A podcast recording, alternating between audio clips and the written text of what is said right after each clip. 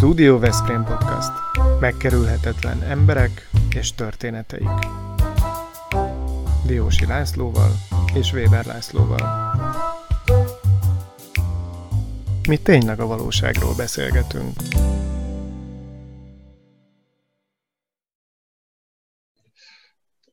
A Studio Veszprém Podcast mai adásának vendége Jásdi István, aki a borászok borásza, közgazdász, író, szeretettel köszöntünk, és nagyon örülünk, hogy egy borász ember van most a körünkben, mert mi is szeretjük a bort, én is két borrennek a tagja vagyok, remélem, hogy autentikus kérdéseket tudunk majd föltenni neked. Köszönöm szépen, nagy megtiszteltetés. E, először is arra szeretnénk lekérni, hogy úgy, ahogy az egyik könyvedben a Jukas óra című könyvedben elkalauzolod a kedves vendégeket, az érdeklődőket Csopakhoz, Csopak múltjá, a Panon-tengerhez, a Gudenvitészhez, Ranover Jánoshoz. Tedd meg, légy szíves, hogy egy pár mondatban összefoglalnád azt, hogy hogyan szeretted meg ezt a vidéket, és hogy kerültél. Hát elég banális a történet. Amikor a 50 éves lettem, akkor a céget, amit alapítottam, működtettünk 10 évig, nagyon jól éreztük magunkat benne, de úgy alakultak a körülmények, hogy eladtuk a céget, és kerestem magamat, kerestem a jövőmet, megiratkoztam a közgázon egy posztgraduális ingatlanszakra, de kizárólag azzal a célral, hogy ne hűljek el erre a kis időre, és egy ingatlan hirdetésben találkoztunk a Csopaki pincével, amihez akkor nem tartozott se szőlő, se, és egy rom volt tulajdonképpen. Most ez, ez az éveket időnként újra kell számolnom. 1998-ban volt, és hát a következő két hétben, vagy két napban megvásároltuk, és a következő egy évben újjáépítettük a pincét, és akkor elkezdtünk gondolkozni azon, hogy, illetve már közben is gondolkoztunk azon, hogy mi lesz ebből, hiszen az előző tulajdonosok úgy képzelték, hogy ebből valami hatalmas csárdát lehet építeni. Borászatban akkoriban Magyarországon is, különösen a Balatonfelvidéken kevesen gondolkoztak.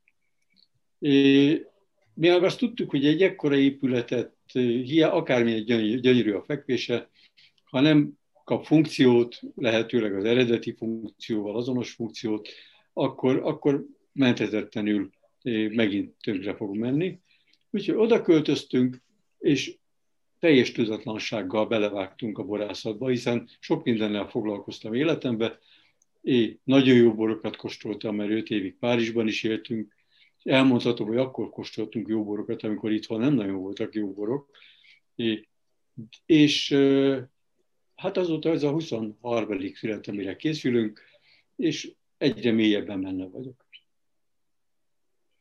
Említetted, nem mélyebben, bocsánat, hanem egyre magasabban. Igen, igen. Említetted, hogy az eredeti funkcióját kapta vissza. Egy kicsit erről az épületről beszélnél, illetve egy 900 éves hagyományról, amit aztán te élesztettél újra itt a, a, a birtok és a pince kapcsán. Igen, hát a borászok, amikor a Balaton felvidék történetéről mesélnek, akkor elmondják, hogy igen, már a rómaiak is, aztán az első szőlőadománylevél itt született Veszprém, a Veszprém völgyi irgalmas rendűek, ami ugyan állítólag egy hamisítvány az eredeti, az 1023-as, ha igaz, de már az 1070-es Gudenféle végrendelet, ami ugyanezekről a valóznaki csopak határában lévő szőlőkről szól, ez már egy eredeti, ez az első magyar közokirat, és erre nagyon büszkék is vagyunk, Európában se sok, se sok ilyen van szoktunk arról beszélni kollégákkal, hogyha egy ilyen okiratot Franciaországban vagy Rajna mentén megtalálnak, akkor az egész ország, az egész borvidék marketingét erre föl lehet építeni. Hát mi ezt úgy kezeljük, ahogy magyarosan szoktuk kezelni. Van, aki tud róla, a, és ma azért már legalább Guden néven lehet bort kapni. A saját borászunk és saját kollégáink alapítottak egy kisbirtokot, és és viszik, viszik a nevet, és, és becsületet hoznak a Guden Vitéz vagy Guden úr egykori Palóznaki birtokos nevére. Igen, az ő végrendeletére Tehát... pillanatot emlékezünk meg. Bocsánat, Laci, csak ez egy fontos momentum, hogy legalább akkor a mi hallgatóink tisztában legyenek ezzel a történettel. Ugye itt egy végrendelet rendelkezett arról, hogy valaminek történnie kell a birtokom. Hát úgy történt, hogy 1079-ben, amikor László királyunk, aki, aki korán sem volt szent, hadba vonult valamelyik Henrik ellen, akkor behívta, körbeordozták a véreskardot, és a halózdaki Guden vitéz is felöltötte a kardját, mint minden nemes ember az országban, és bevonult a Dömösi táborba, és a Dömösi táborban végrendelkezett, mint jó keresztény, és birtokát arra az esetre, ha nem térne vissza, a, a Veszprémi káptalanra hagyta.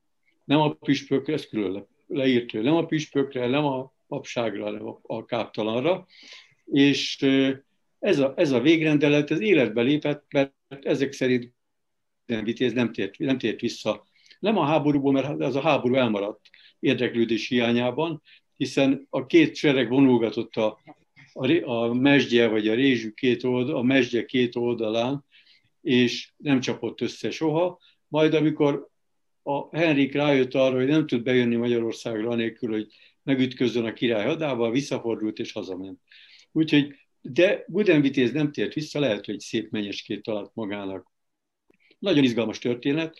Minden évben október második szombatján tartunk, tart, most már egy misét, hiszen a palozdaki káptalannak a birtok fejében évente misét kellett mondani a Buden lelki üdvéért, amiben a, a káptalan valószínűleg 8-900 éves mulasztásban volt, és ezért a kollégámék úgy döntöttek, hogy ezt a fel, hagyományt ezt felújítják 800 év után. Egy Akkor ez most egy erkölcsi kötelesség. Igen, nagy ívű történet. Akkor ez most egy erkölcsi kötelesség. Erkölcsi kötelesség és nagy ívű történet, mert ilyen 8-900 éves történet Európában sem sok van, nem hogy Magyarországon. Igen. Akkor térjünk oda-vissza, hogy találtatok egy olyan épületet, ami félig romokban volt, és úgy gondolták, hogy ott újra lehet éleszteni a borászatot, de ehhez nem volt igazándiból tapasztalatotok, meg borászati szakképzettség sem, ugye bár? Alapvetően semmink sem volt, illúzióink voltak, és akkor úgy gondoltam, hogy ha olyan emberekkel fogok össze, akik, akik láttak már borászatot, született, és nem csak kóstolták a jó borokat, mint jó magunk, hanem valami tapasztalatuk is van borászatban, szőlészetben, összefogtam a helybéli Csiszár Péterrel, aki most a hegybírónk, és Ritesz Jánossal, aki Hungárovinnél volt borász, és néhány évig együtt csináltuk, aztán barátságban elváltunk egymástól, és azóta gyakorlatilag önállóan készítjük a borainkat, és, és élvezzük, amit csinálunk. Nem csak élvezzük, szeretjük a, a tájat, a vidéket, újjáépítettük azt a házat, ami összedőlőben volt, és úgy érezzük, hogy valamit visszaadtunk Csopak és a megye múltjából, nem csak Csopakéból, hiszen a Csopaki birtokosság tekintélyes része az éppen Veszprémi volt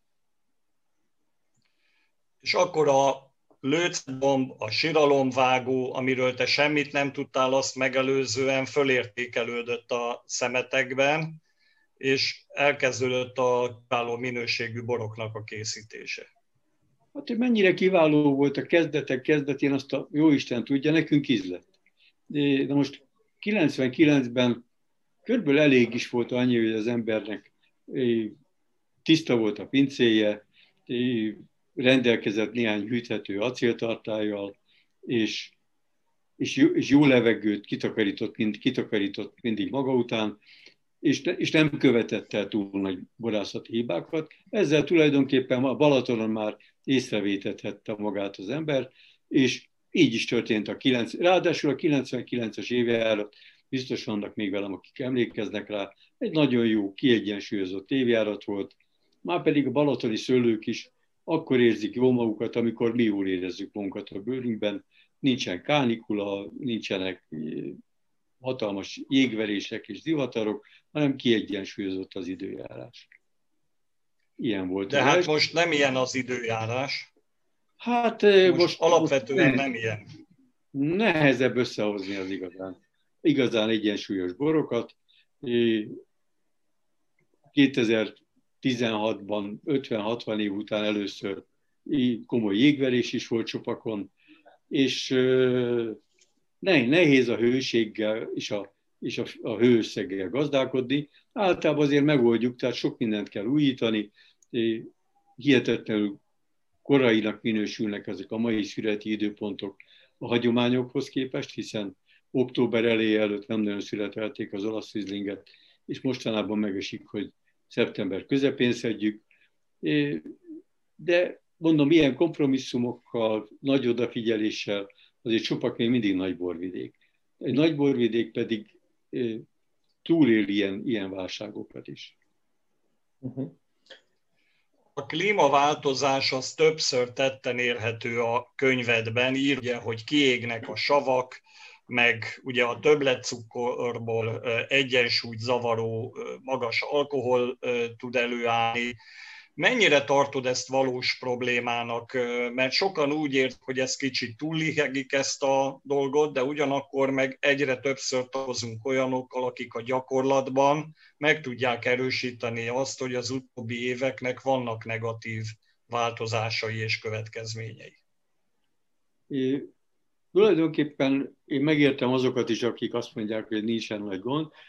Ha az ember hajlamos nagyon beavatkozni a borászatban a erjedési, érlelési folyamatokba, akkor mindent ki lehet javítani, és a világ legtöbb országában, az Egyesült Államoktól Ausztráliáig engedélyezett a, a túlalkoholos borok vizezése, akár 20%-ig, engedélyezett a savazás, de mi törekszünk a természetességre, és nem avatkozunk be ilyen módon a, a szőlő, a must életébe.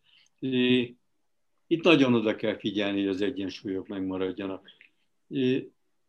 Ezzel együtt ebben hiszünk a természetességben és abban, hogy a, egy nagy borvidéken a, a talaj, a termőhely az, és, és a szőlő minősége az önmagában viszonylag kevés beavatkozással alkalmas arra, hogy olyan borokat, borok készüljenek, amiknek karaktere van, és a világon nem csak, Magyarországon észreveszik ezeket, illetve hát észrevennék, ha lennének belőlük mennyiségek mennyiségek azért nem nagyon vannak. Ez egy kis borászat, és a kollégákkal, akik közben elkezdtek azért csopakon, utánunk beléptek még jó, néhány, jó néhányan, hárman, négyen, akik a piacra termelnek, és mindannyiunk borait tulajdonképpen elismeréssel értékesítjük.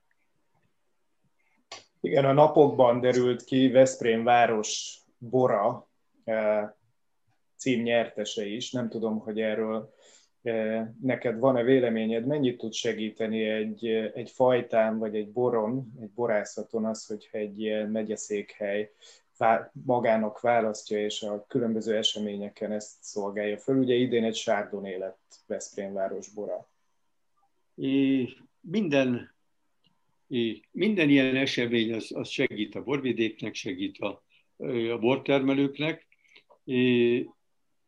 Alapvetően, miután évekig versenyeztünk a borainkkal, sokkal fontosabbnak tartjuk azt, hogy az embernek legyen valami képe arról, hogy mit, mit szeretne a boraival elérni, és időnként hát úgy, úgy van vele, mint a, gyere, a saját gyerekeivel, hogy nézegeti a fiát, hogy milyen szép nagy gyerek, és aztán egyszer látja a tornasorba, hol áll, és akkor rájön a leg, hátulról a legkisebb.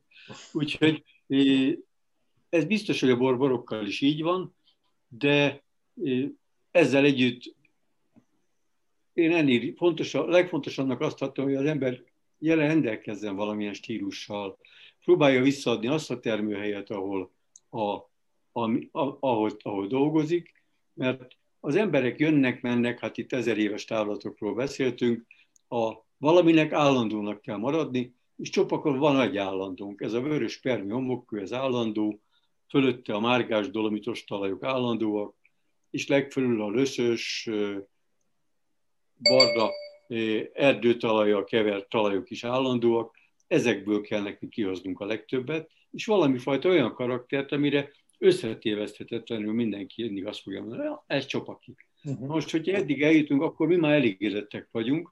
Ha ezt észreveszik egy borversenyen, vagy őszinte legyek, például a Veszprémire, több barátom szólt, és többször figyelmeztettek, de meglehetősen figyelmetlen vagyok, és mondtam, hogy ha nem jönnek el a mintákért, akkor én valószínűleg el fogom felejteni be. Így történt a Veszprémivel is, mint ahogy évente nagyon sok borverseny kihagyunk, vagy elfelejtünk, de hát megisszuk mi magunk, hogyha nem fogy el. Azért ezt talán Tehát van az állandóság, és ez az állandóság mondjuk az olasz rizling, ami mindig jellemző volt erre a tájra, de azért egy kicsit hadd provokáljalak, hogy én azt hallottam, hogy valamikor a furmint az egy különleges, sajátos fajta volt itt a csopak területen, és most, minthogyha kezdeni lassan a reneszánszot, reneszánszát élni, ez a szigetinek nevezett fajta. Igen, pontosan ti, így van. Ti nektek is van? Igen, é, tulajdonképpen a, é, a főfajta a filoxéra előtt, tehát 1880-90-es évek előtt a Balaton felvidéken érdekes módon a kadarka volt.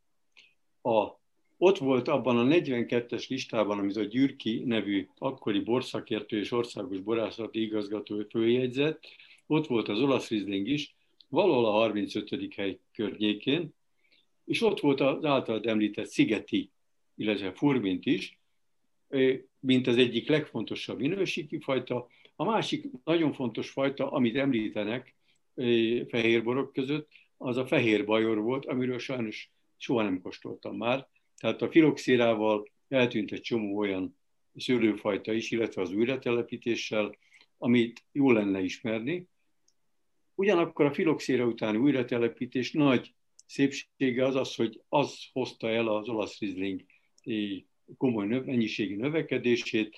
Valóban ilyen magyarosan történt, tehát senki nem tervezte meg, hogy olasz rizling lesz a mi fajtánk, hanem amikor újra kellett telepíteni amerikai gyökéren a Balaton felvidéki szőlőket, akkor a legközelebbi nemes vesző, amit találtak, a Stájerországi olasz rizlingek voltak, és akkor esett meg az, a, eset, hogy a újratelepítések tekintélyes része olasz Riesling lett.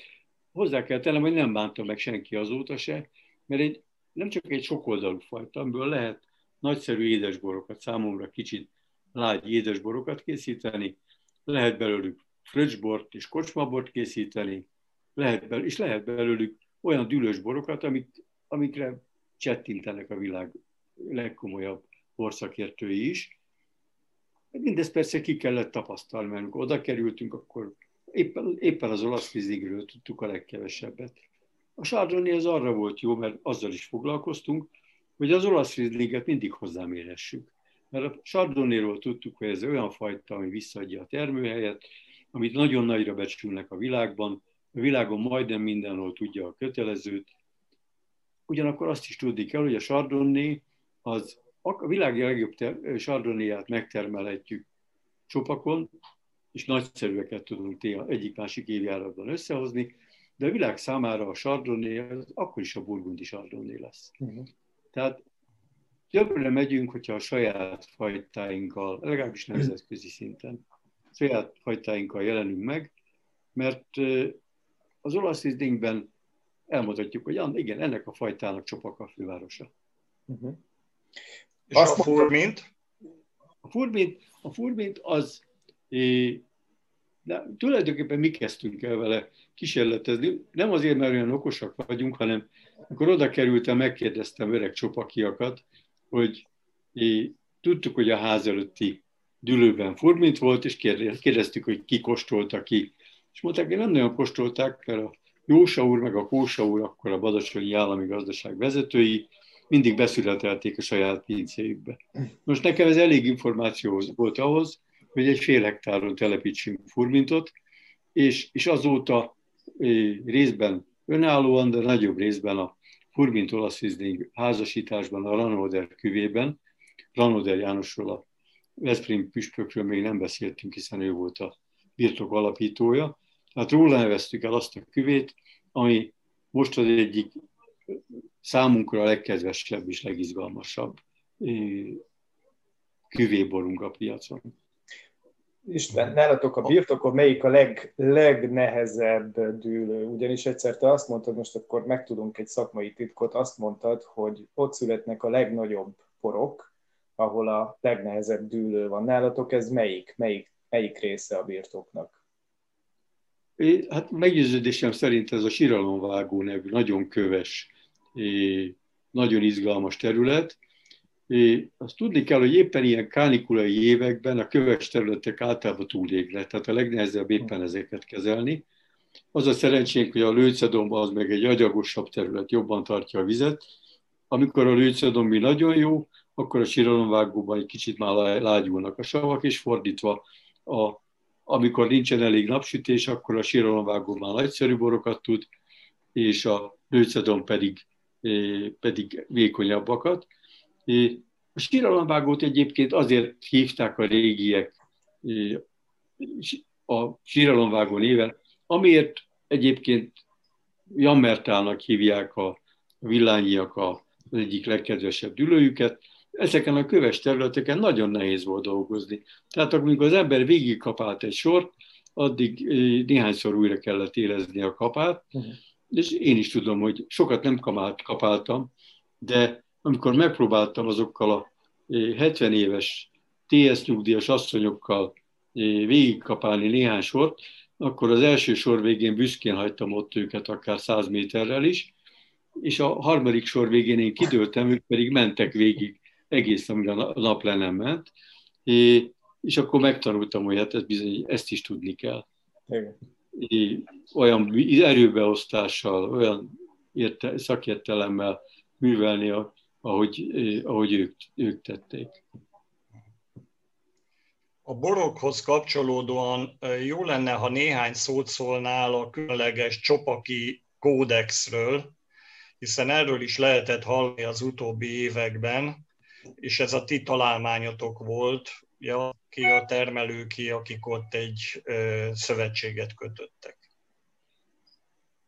Ja, amikor 2002-ben Lőrinc Gyuri barátommal, és még egy borszakíróval, az Alkonyi Lacival, meg, a Monár, meg Monár Szabolcsa Burgundiában jártunk, akkor minden, mindannyian, mindannyian azzal a, meggyőződéssel jöttünk haza, hogy nekünk ezt a dülő válogatás dolgot ki kell próbálnunk. Addig a csopaki dülők neveit őrizték ugyan a térképek, meg néhányan még emlékeztek rájuk, de alapvetően nem nagyon voltak dűlőnevek nyilvántartásban, és 2003, 2002-ben volt az első kísérletünk, 2003 volt az első év, amikor a dülő, dülőszelektált borokat kezdtünk készíteni, és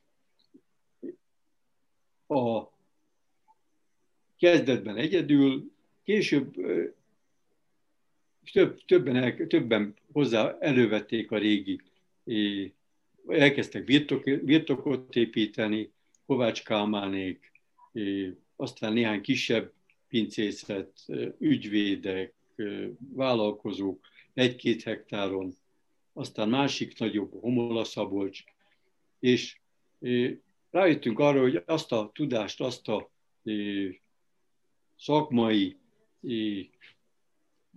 különlegességet. Egy olyan borvidéken, ahol, ahol mennyiségeket nem tudunk produkálni, nekünk különleges borokat kell tudni készíteni, és miután mi már kitapasztaltuk azt, hogy a legtöbb csopaki dülő alkalmas arra, hogy önálló karakterrel különleges bor készüljön benne, Kovács Tamás kollégánk, szerencsére vannak, voltak és vannak olyan fiatalok, akik a munkát is hajlandók elvégezni, mert nem az ötleteket elindítani a nehéz, mert az ember elmegy valahova és meglátja az újdonságokat. De ezeket rendszerbe foglalni, marketinget építeni hozzá, ehhez kellettek ezek a fiatalok, és tulajdonképpen nagyon szép rendszert raktunk össze, nem találtunk fel benne semmit, gyakorlatilag kevés kivétellel egyezébe lemásoltuk a, a Vahai kódexet, ami egy ugyanolyan párhuzamos a, a hivatalos állami borászati rendszerrel, a, ami Magyarországon a, az OFJ, OM, stb. minőségi kategóriák, amikről a legtöbb fogyasztó nem nagyon tudja, hogy mit jelent. Ezekkel párhuzamosan kellett felépítenünk egy olyan magán minőségbiztosítási rendszert, amit a Csopaki önkormányzat patronál, de aki menedzseli, az, folyam, az, a, az az 5-6 borász, aki egyáltalán a piacra dolgozik Csopakon. Uh-huh. Most ez a Csopaki kódex, ez egyrészt szigorú szabályokkal dolgozik a szőlőben, nem használunk gyomírtószereket, nem használunk rovarírtószereket, nem öntözzük a szőlőket. Tehát betartjuk egy csomó olyan szabályt, ami máshol nem kötelező, nagyon szigorú mennyiségi korlátozásokkal dolgozunk, és, és folyamatosan ellenőrizzük nem csak magunkat, hanem egymást is. Mert szép dolog a bizalom, de azzal, hogy mi évente négyszer, kétszer a szőlőben együtt végigjárjuk a szőlőket, meg végignézzük, hogy mindenki betartotta a, a terhelési korlátozásokat, a növényvédelmi szabályokat, illetve a pincében nem alkalmazott-e olyan eszközöket, savazást, stb., amit, vagy cukrozást, amit nem fogadunk el, és így, így az ellenőrzéssel együtt tökéletesen megbízunk egymással, egymásban, és ezek a borok, ezek egy dolgot garantálnak, hogy olyanok, ahogy a, ahogy a dűlőkben megterem, megteremtek. És uh, ahhoz, hogy az ember stabilan hírnévre tegyen szert a piacon, stabilan elismerjék, hogy legalább annyit, hogy a csopaki, ez tényleg csopaki, és hogy ez a síralomvágó, vagy ez a, ez a, hogy ne csak a sajátjáról beszéljek, vagy ez a, a kishegyi, vagy sáfránykert dülőből származó bor, ez valóban karakteres, valóban azt nyújtja, amit az elmúlt években, évtizedekben ezek a dülők, ezek a termelyek nyújtottak. Ez a törekvésünk, és tulajdonképpen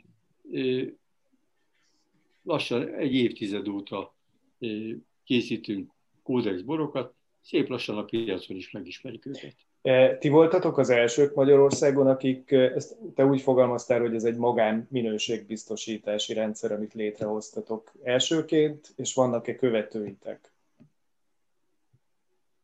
E, több kísérlet volt, tehát nem lett, volt a Mádi minden ilyen nagy minőségbiztosítási rendszer abba bukott bele, hogy túl sokan voltak, túl sok mindenkinek kellett megfelelni. Minden termelő úgy gondolta, hogy ha az övé nem fér bele valamilyen okba, azért, mert túl sok fajtával dolgozik, azért, mert túl nagyok a terméshozamok, akkor ő megkárosodik, és ezért aztán a végén mindegyiket úgy lepújították, hogy a végén semmit nem jelent. Nem hmm. akarok mintákat mondani, de nem jelentenek egri, szexádi vagy hegyaljai. A hegyaljaiak odáig jutottak, hogy vannak olyan borászok, akik úgy döntöttek, hogy a Tokaj nevet nem írják rá a palaszkra. Tehát tulajdonképpen ez, ezt a helyzetet akartuk elkerülni csopakon, és tulajdonképpen azt hiszem, hogy sikerült.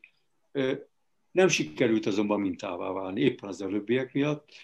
A minisztérium, amikor az új bortörvény született, akkor sokáig mintának tekintette a, a csopaki kódexet, megpróbálta ezt a mintát vagy modellt a, a szakma nem fogadta el.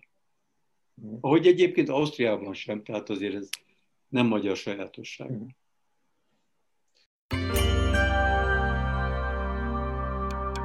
Ez a Studio Veszprém műsora volt. Hallgasson ránk minden pénteken!